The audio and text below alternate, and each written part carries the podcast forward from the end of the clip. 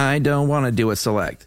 My name's Chuck. I don't want to pick out a select and do an intro for this one. I don't want to work. See, that was play acting, everyone. This is called How Temper Tantrums Work, and that was an example of a temper tantrum. This is from May 27th, 2014, and it was a good one. It was um, before I had a kid, and it really was instructive on uh, how things were going to go once I did have a kid. But I got to tell you, I'm five years into this thing, and she's great. She rarely ever has thrown temper tantrums in her whole life. She can be a real pain in the butt, but she's never been a tantrum thrower. So I'm going to listen to this one again, actually, right along with you. Welcome to Stuff You Should Know, a production of iHeartRadio.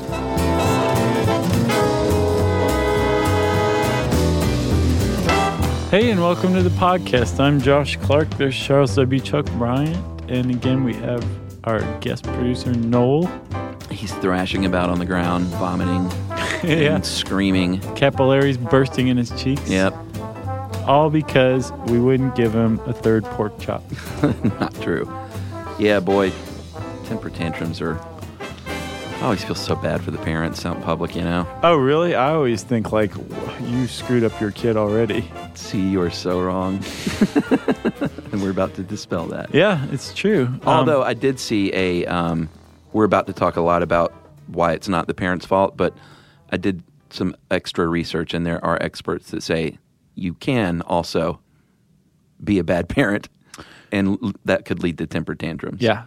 Like, you- we don't want to blame parents, but uh, you can definitely play a part. and we as a society have said uh, from this age to this age, temper tantrums are normal. And then after that, Yeah. then apparently it's like the bad parenting really shines through. Yeah. And then they think like, yeah, there's some real problems this kid has, and it's largely because of bad parenting or a bad home environment or troubles during pregnancy, Right. Like abuse, things like that. Yeah. Um, that can all lead to temper tantrums that turn into something else Yeah. after a certain age. Yeah, this whole thing it makes me kind of uncomfortable, but uh, just parenting advice period is so like subjective and individual. Yeah. it's it's always feel like people shouldn't tell other people how to parent, but I also feel like there are probably some pretty good guidelines to parenting too. So Yeah, and if you go back and look at um, the history of parenting, yeah, like it wasn't too long ago that it was. Uh, it it kind of seems to go in a cycle. Like in the 18th century, um, Rousseau, the great Enlightenment thinker, basically was one of the first to say, you know what, maybe kids aren't just miniature adults. right, and like maybe childhood is like something special it's a time of development Right. we should you know become less parent centric and more child centric as far as parenthood goes. Right, and um, that really kind of sparked this different idea of you know treating kids as kids rather than adults. Yeah, and then that was replaced later on by the whole like discipline and all that of the late 19th, early 20th century. And then that was replaced by the idea that kids, sh- their childhood should be indulged, you Right. know? And then Rousseau said, "Boy, fetch me my feather. I need to throw up."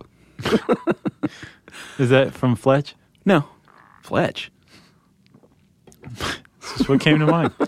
No, I just thought it'd be funny, you know. I need to throw up. you know the binging and purging back in the day. You Yeah. eat till you can't eat anymore, then you stick a feather down your throat and vomit it up. Supposedly, the vomitoriums thing is a myth. Have you heard that? In Rome, ancient Rome, vomitoriums, they supposedly had like Oh, yeah. places for that. I haven't heard they were a myth though. Supposedly, they're myth- mythological and not like the Minotaur, like Right. a real myth. Right. not like a they want you to think it's a myth Gotcha. okay so we're talking temper tantrums and we've already kind of said um, that during a certain period of your life they're normal it's actually you would be a weird kid if you didn't have a temper, temper tantrum pretty frequently Uh, Not weird, but uh, you would be in the minority for sure. okay But it doesn't mean you're weird. comparatively speaking, it means you're weird. so, like from age one to age three ish, they basically say, have, have your temper tantrums. It's normal. Yeah, between 50 and 80 percent, if you want a statistic, of uh, two to three year old boys and girls have at least one tantrum per week, and 20 percent um, have a tantrum every day Yeah, those kids are fun. between those uh, those years. Yeah. Uh, and then there was this, another study from the University of Minnesota that found even higher rates. Go Gophers. Um, 91% of children in this study between uh, the ages of 30, 30 months and three years um, had a tantrum on a weekly basis. Right. So it happens. If you had a kid, you've probably had it happen. If you don't have kids yet, it will happen to you. And if you have a kid that doesn't have tantrums, they're weird. No, you're just lucky. Yeah, you are pretty lucky. I wasn't a tantrum thrower. I don't. I'm sure I was, but I, I think I was a pretty good kid. Yeah, I'm not saying it never happened with me, but I was pretty chill Yes, out my of the gate. yeah, my brother-in-law and sister-in-law lucked out. They have Oh, a yeah? good kid Yeah. who's like more hard on herself than like they are on her. Uh, that's the best. Self-regulating kids. Yeah, Yeah. she's good, and she's like right in the age too, and she's Yeah. very good. So she's weird. Yeah, Yeah. yeah, weird in all the all the best ways. In all the right ways. yeah, Uh, the good news is, um, by the time they reach four or five, you should be seeing a large drop off or complete cessation of these tantrums. yeah, and the the reason why we say the age um, that there is an age for this to end is because we finally figured out that w- the mechanisms involved in temper tantrums. Yeah, it's a thing. It's not just uh, my kid's a pain in the butt or he's in a bad mood or he's spoiled. It's there's there's brain activity that is causing this to happen. Yeah, specifically in the prefrontal cortex, or we should say there's a lack of activity in the prefrontal cortex, which is the last part of the brain to evolve. Yeah, like it up until your 18th birthday, your Uh, prefrontal cortex is still evolving. Right. Yes. And developing is, I think, what we mean. Yes. yes, we do. We both said evolve, but it's true. I mean, uh, you know, the Victorians used to think that if you looked inside an egg, Uh huh. You would see the animal, that species, go through its full evolution, that that was its process of development. Oh, really? And it kind of makes sense to an extent, especially if you think of the brain. Like, I'm sure the brain stem is the first part of the brain to be constructed in utero. You think? And then it goes all the way, like, after birth, your brain's still developing. And it's probably the most sophisticated regions of the brain that take the longest to develop. That makes sense. Yeah. So the Victorians were right all along. About throwing up. uh, all right. Well, should we talk about what the tantrum? That there was a doctor who uh, clearly has uh, some masochistic tendencies because he did a study in which he rigged toddlers with microphones. He's the temper tantrum specialist. He's like the guy. He's definitely a masochist. Yeah. No, I'm saying God bless this guy because it is not fun work to record and analyze audio tapes of temper tantrums over and over and over. Yeah. But that's what he did, and he did find some patterns. Uh, first of all, they only last a few minutes. Parents, it might seem like an eternity there in Target while your kid is like buried in the clothes rack screaming, but it's only going to be a few minutes. And then 10 minutes later, your kid has just probably forgotten about it, Right. even though you have not. Yes. The, he also found that um, based on the types of sounds that the kids made, they can basically be classified as sad sounds and angry sounds. Yeah. And he found that um, his name's Michael Potegal, and Potegal found that um, rather than one giving into the other, leading into the other, they're pretty much simultaneous. And then once the anger, it's basically you have sadness all along, and then it's overlaid with anger. And then once the anger subsides, all that's left is sadness. And now the healing can begin because when kids uh, are sad, they want to be comforted, so they go to you, Sure. the parent. Hopefully. Yeah. Um, and and then the, the temper tantrum can subside. Yeah, and he he broke it down into three phase, three stages. Uh, you got your yelling and screaming. Uh, you've got your physical actions, which is what we talked about, like throwing yourself on the floor, and that's what you typically think of, like kicking and screaming. Right. And then, um, or biting. And then you've got your whimpering and whining, which is the third and saddest stage right. to witness, Yeah. because the kid is just played out at this point, and it is really sad. Yeah. And uh, Potegal also found that if the kid goes straight into the physical stage, Yes. the tantrum is even shorter Yeah. lived, I think because they tax themselves more quickly. Yeah, that makes sense. Uh, and these, we talked earlier about uh, Noel's tantrum before we came in and how his face is flush. That is something that can happen if they are screaming loud enough, they can pop blood vessels in the face and capillaries, and they can induce vomiting. It can get like really serious and violent and uh, disturbing. Inducing vomiting. Is that funny to you? Don't you? Just, wouldn't you just be like, "You stupid kid! What is wrong with you? You just screamed until you threw up." Yeah, I think that's a good approach. Well, I mean, you don't say He'll it, probably but you respond to that. certainly think it. Uh, all right, so back to the yeah, you stupid kid. back to the prefrontal cortex. Uh, we said it develops very, uh, I don't know about slowly, but it develops over the course of your life until you're about 18. Um, but it doesn't even start to till you're four. Right. And they think the reason why, or not necessarily the reason why, they think because of this, this malleability and plasticity in the prefrontal cortex, we are able to acquire language skills as humans. So it's kind of a trade off Right. because while we can acquire language skills while our PFC is developing, we don't have the emotional stability Right. that we have later on in life with the fully developed PFC because the prefrontal cortex is in charge of regulating our emotional stability Yeah. and basically saying like, "Whoa, it's the part of the it's the Joey part of the brain." Right. So your kid, your kid doesn't have the Joey part of the brain yet. Yeah. Uh, there is since you brought up language there is a um, there's a conflict between what the kid can understand and then relay back to you at that age like they may be able to understand what you're saying Oh, yeah. but they can't speak the words yet so you've got a really frustrated kid because it can't get out what it wants to say Right.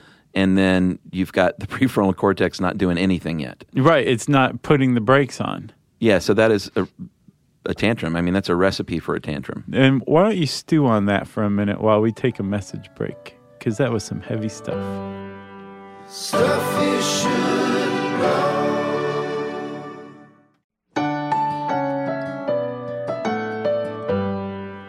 Stuff you should know.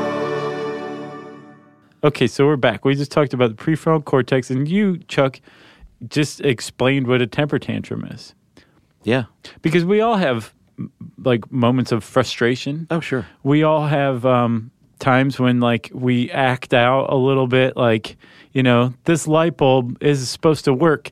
Psh, Right. You know that kind of thing. or road rage that's an adult temper tantrum exactly. you know But we have prefrontal cortexes. We've been socialized to feel embarrassed for acting out.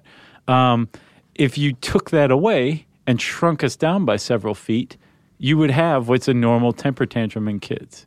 Yeah, and we also should point out that the uh, fight or flight kicks in too.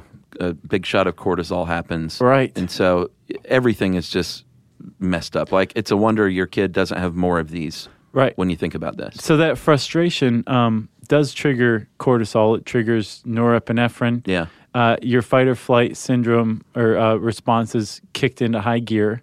And again, you have nothing to put the brakes on all of this. Yeah. What's interesting is um, some of the physical signs that the fight or flight response is kicked in are also signs that your kid's about to have like a major meltdown. yeah, Things like um, your uh, breathing, flush Yeah. skin, sweating, sweating, pupils dilated. drooling, and spitting. Yeah. Yeah. All of these things where if like you see your kid starting to do that, you should just be Calling like, the Exorcist. gonna blow. Yes, and the reason um, they stop or at least taper off by the ages of four and five is because your the Joey part of your brain starts to work, and the kid can now talk to you, and all of these things kind of undo, and the kid's like, "That was the problem," because they can now tell you that I couldn't talk, Yeah.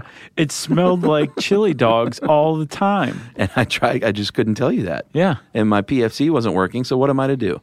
Just go berserk. Exactly. Um, The thing is, is like, yes, your kid is going to likely age out of this. If your kid doesn't age out of it, then perhaps it's time to consult a specialist, say around five, six years of age, usually six, I think. Um, but along the way, you can help your kid have fewer temper tantrums, have less severe temper tantrums, and basically just be a better human being in general by how you, as the parent, address the temper tantrums. By telling them they're dumb for just throwing up. No, you got so just you think that in your head. You don't say it out loud, or else you're a terrible parent. If you think it, you're fine. Okay. um, no, you, what you the number one thing you want to do um, prior to temper tantrums is giving the kid a a schedule yeah. because apparently a lot of the temper tantrums come from a fear that something's that they're not going to get food Sure. or they're not going to get held Yeah. or attention or whatever if they're on a schedule they'll know that it's coming and if they start to freak out you can say of course your goldfish are coming it's almost 2 p.m Right. settle down you little goldfish junkie Yeah, and I know they stress scheduling a lot with kids with like Asperger's uh, and autism, but it's a big deal. Period. You should get your kids on a schedule. Kids like knowing what to expect. They don't like Sure. curveballs. if you have to make your own bowl of cereal at age like two Yeah, uh, the parent needs to take some time and figure out what's going wrong here yeah, with water. yeah Remember that? What was that Fridays yeah when they didn't have milk? Yeah, that's funny that you said that because I just remembered yesterday what a good movie Friday is. Oh yeah, it was really funny. It's wonderful. Uh, okay, so get your kids on a schedule. That's a big one. This is this is preventing Yes, um, temper tantrums. and that's regular sleep, regular feeding, uh, regular interaction, any kind of thing they can rely on Yep. is is going to help like chill your kid out and get them stable. And remember, um, one of the things, one of the bases of uh, temper tantrums is frustration. Yeah, And one way around that is to give your kid, make them feel empowered. yeah, I like this bit of advice. I thought that was spot on. So, like in this article, I think Conger says um, uh, if your kid hates putting shoes on, basically distract them by saying, "Hey, big boy, do you want to wear your duck boots or your cowboy boots? Yeah, You you choose. Yeah. It's up to you." Yeah, sort of like head, You- you heading them off at the pass. Simpleton. you still have to wear shoes, but you get to choose which ones. Yeah, I've heard that's a pretty common thing if because a lot of kids don't want to get dressed when they should or put on their shoes when they should, and um, a lot of parents now are like letting their kids dress themselves. Yeah, you can tell. Yeah, you but look around. I know, and it's I think it's great and fun to see little kids walking around in these crazy outfits that they clearly picked out. It's like a I love min- it. It's like mini mental asylums all let out. it's like the Reagan era all over again, but for kids. I think it's awesome. Um, okay, so empowering choices, great advice. So okay, you've taken these steps to avoid it. It's still not going to. Do your kid's still going to have a temper tantrum. It's Yes. just you can expect it. It's Sure. inevitable. Um, so when a temper tantrum happens, it, it be, here's the hard part: you have to stay calm. Mm-hmm. And apparently, the the advice du jour f- uh, from parenting experts, Yeah. psychologists, is ignore it. Yeah, this is not us talking. No, We've researched this, and they say to try and ignore it. Uh, they say that that is the quickest way to to put an end to that particular tantrum. If they're not getting the attention, then uh, they will quit sooner. yeah, and uh, That's what they say. so long as they're not hurting themselves or other people Sure. or destroying property. Yeah, yeah, If they're just screaming and being a brat, basically, is what it amounts to, then ignoring it is the best course of action. yeah, The reason why is um, if you say you are like, oh, I know you feel so bad, and you pick them up and you hug them and everything, you're giving your kid positive reinforcement. Yeah. You're saying, hey, scream your head off, and I will pick you up and rub your back and comfort you. You don't want to do that. You want to remain neutral and basically not associate this thing with anything Yeah, that's- during it. That's what I would do, especially in public. It'd just be like, man, whose kid is that? Right. I'm going to go over here and eat a box of Nutri-Grain bars by myself Right. while this little kid finishes up. And I'll just pay for it at the register with an empty box, and it's all good. Yeah. Um, And the, a oth- sense of shame. the other reason, and we're joking around here. This is if someone like I have friends who have had big trouble with this, and it's not a laughing matter. It's really a lot of stress on a family. Oh, I can't imagine. yeah. We joke because it's just what we always do. Um, another I'm the guy in the grocery store who gets to go, see you later. Good luck. Um, another reason not to, uh, what, like they say, to muffle that is because Mm-hmm. uh, there could be other underlying causes like uh, hearing problem or vision impair uh, vision impairment Yeah. that you won't notice um, if you're if you're not just like you know if you got the kid buried in your chest. Yeah, it's weird. It's like you want to ignore it, let it run its natural course But watch it. out of like the side of your eye. you know? Yeah. Um, because Flip you don't want them, like you really don't want them to think you're paying any attention to them at all. Right. And apparently, when that when that's done, it it just runs its course and it's it's over with. And like we said earlier, the kid forgets even what was bothering him or her. Yeah. You know, a few minutes afterward. Yeah, what you really don't want to do is punish the kid or reprimand the kid in the middle of a tantrum or right after a tantrum because it's a natural thing. It's going to happen.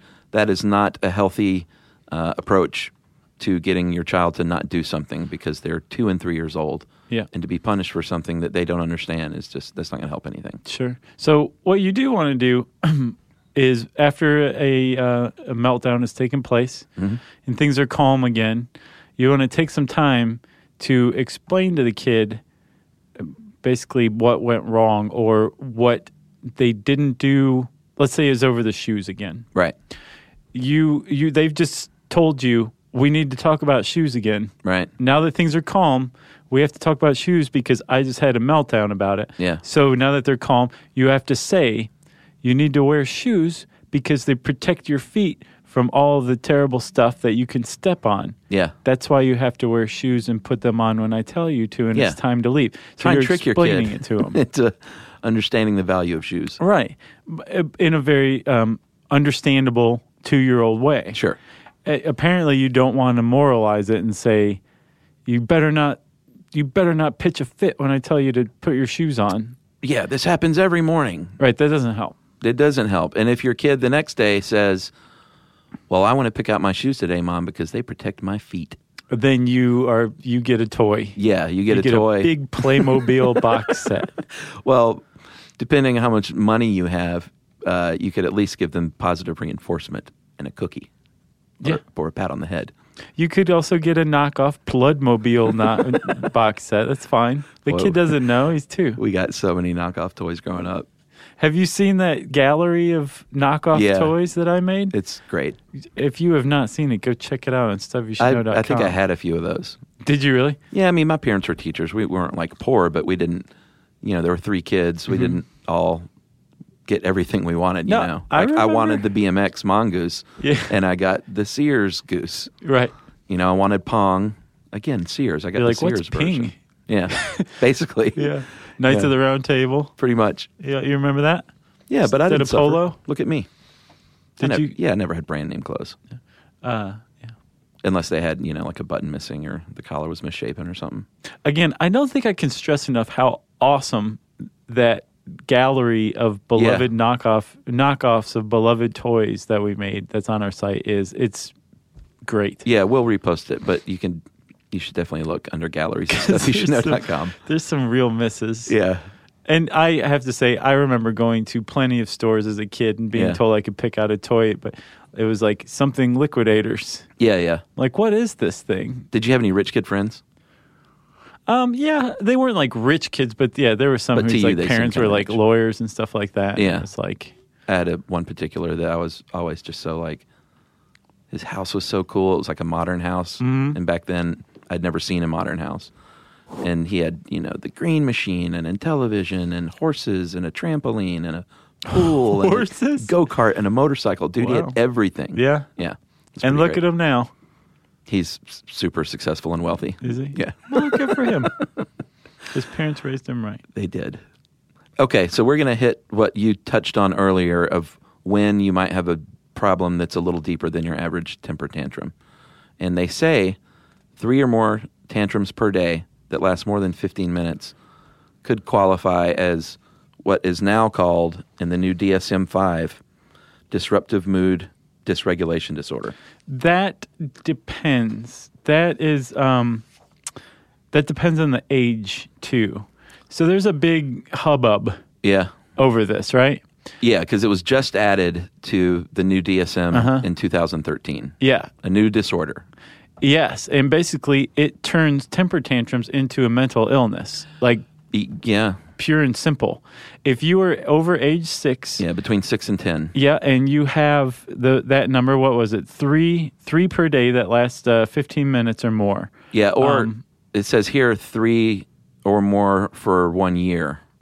So I think there's a couple of criteria. Yes. Then, anyway. then you are eligible for antipsychotic medications Yeah. uh, and all other manner of prescription drugs, even though you're six. Yeah, and critics are saying there's not enough data on this to create a new diagnosis. Like Right. some critics are saying you shouldn't have done this at all. Proponents are saying no, this will actually help because kids are being diagnosed as bipolar at six, and this will prevent that. So Right. it's a little awkward right now. But it's funny that they bring up bipolar because when they when they expanded and basically created children's bipolar disorder, pediatric bipolar disorder is what Yeah. it's called. Um, when they expanded that, there was a forty-fold spike in diagnoses, and Yeah. as a result, the uh, antipsychotic prescriptions for kids aged two to five doubled between 2000 and 2007. So there's a definite trend of anytime a new disorder is identified or described in Everyone's the like, DSM. I've got that, or my exactly. kid has that. My kid has that. He won't shut Yeah. up. Can you give him some antipsychotics, please? Yeah. And uh, the psychiatrist says, sure, Right. Because he has this, because he fits this criteria. Yeah, it's definitely been a controversial addition to the DSM, as are many additions to the DSM. Sure.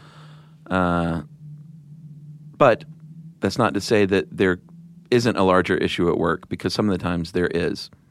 So they want to teach you as parents to monitor.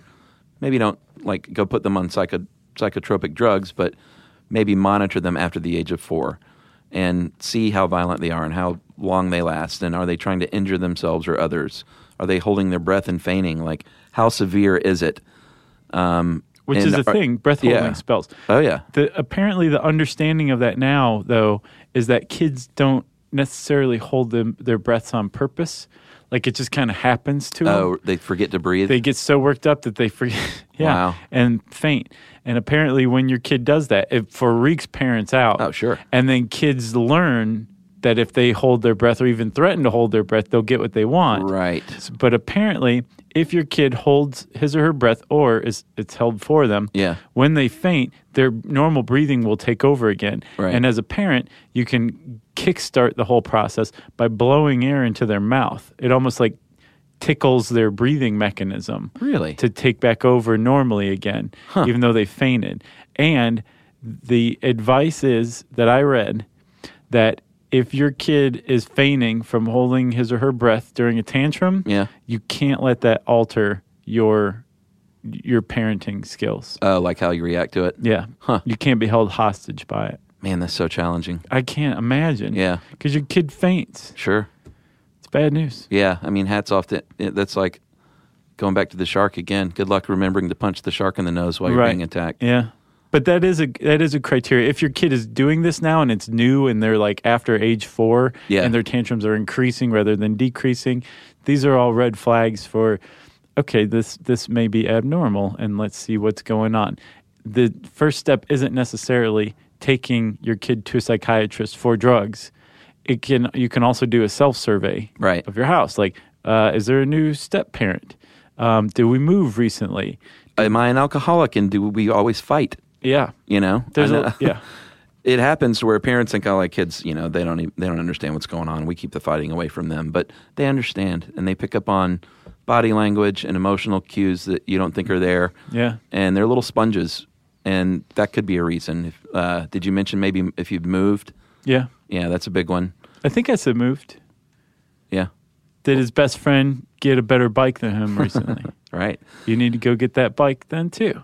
But the point is to not be freaked out by isolated incidences past the age of four, uh, because they they happen, and um, it's not atypical. Uh, you just need, and if your kid has a problem with this, as parents, you probably have a plan you, in place. Like you're not just reacting to each incident. Like you get together and you huddle and be like, "All right, we have an issue because little Timmy is uh, a nightmare, and so how are we going to deal with this?" And like, Yeah. and let's stick to it. If little Timmy also is breaking your Hummel figurines all the time now, Then good because those are awful. that um, well, that's actually uh, it can be a sign but it's not necessarily a sign. Right. For example, there was a study that had a pretty decent population size uh, from 2007. It uh, researched temper tantrums among 279 preschoolers, almost 280 preschoolers. Wow. Um, and uh, they found that kids who are considered healthy um, had, were less likely to become violent, self injurious, uh, destructive, or verbally combative, like during their temper tantrums. But it's also been found that around 20% of, quote, mentally stable preschoolers Yeah. will still become. You know, one of these unhealthy things Right. during a ten- temper tantrum from time to time. Right. It's not like uh, the, there goes a Hummel figurine. Right. We have to go to the psychiatrist now. Or if your kid like rips the head off their Barbie in a violent way, that might be disturbing to you.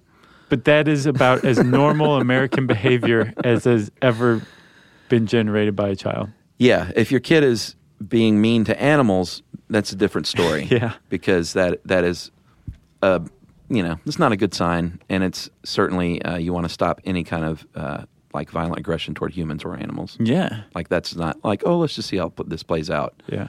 You want to get in there, take care of business Yeah. in the right way. Stuff you should know.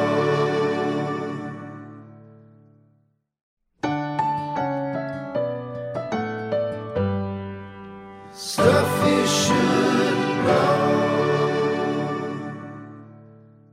So you raise your kid, you get them out of the terrible twos. Age four comes along, and all of a sudden they're like talking to you and making sense and expressing themselves. Right. They're able to settle themselves down. Um, they they they're just human beings. You made it out of the woods until the teenage years come. Yep, and then it starts all over again. Yes, and the, it starts all over again for the same reason. The prefrontal cortex undergoes a new round of development Yeah. During puberty from age about 11 to 18. And as a result, the emotional brakes that are provided by that region of the brain are lost again for several years. Yeah, and it's also similar in that uh, teenagers might not feel like they can express themselves, even though, like, as a toddler, you literally can't talk.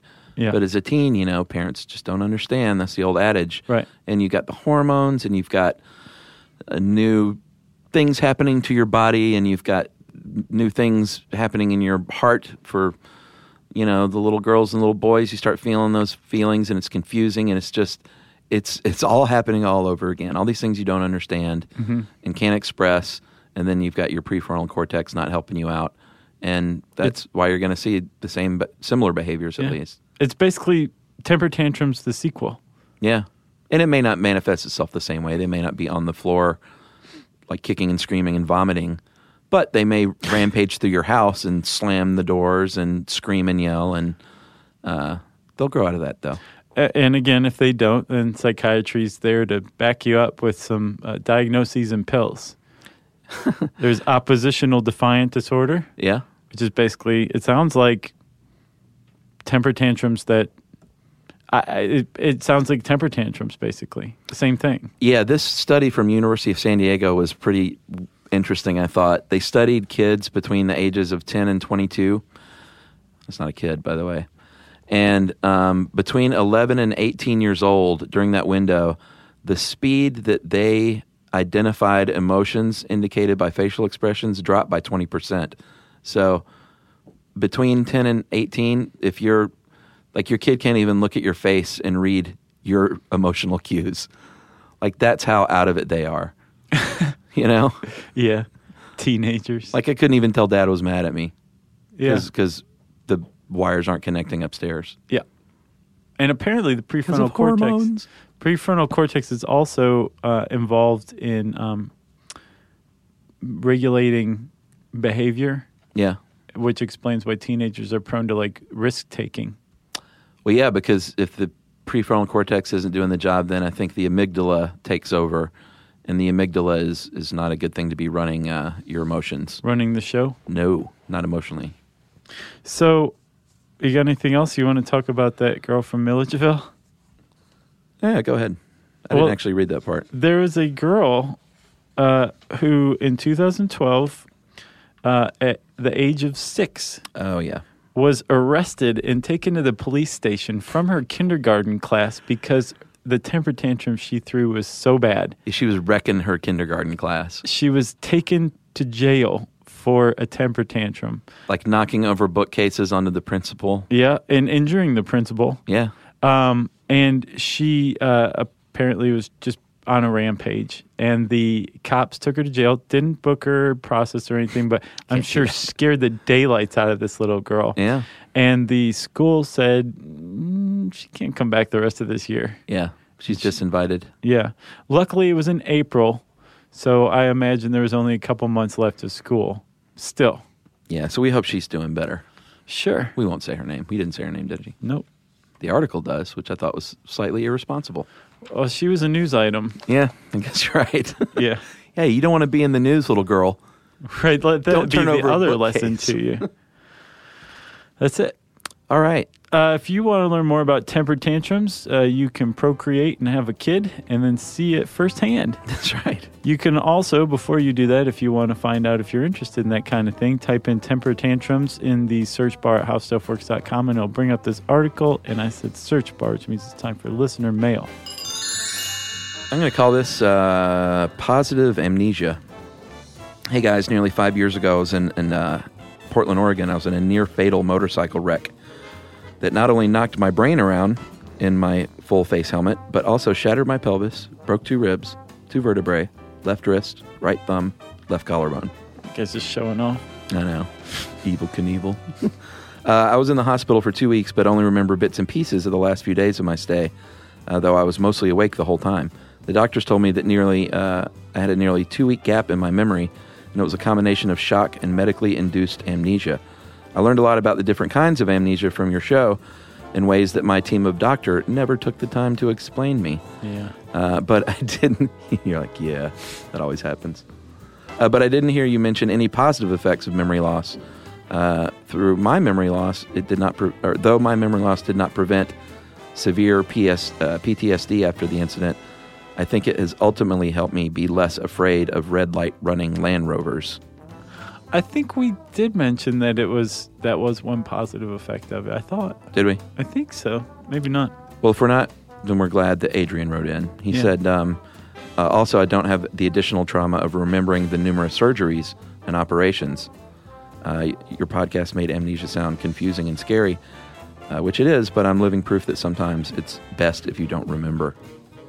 Well, thanks a lot, Adrian. We're glad you are doing okay. Yeah, be careful, man. Watch out for those Land Rovers. Yeah, red light running Land Rovers. Hope they, hope that dude got in trouble. Yeah. Yeah. I got nothing else. If you uh, if you want to let us know about well, if you want to fill in the gaps on our memories, something we left out of an episode, we always want to hear that kind of thing. You can uh, go on to stuffyoushouldknow.com and check out our social links, and you can also send us a good old fashioned email. Wrap it up, spank it on the bottom with it, some good old country goodness, and send it off to stuffpodcast at iheartradio.com.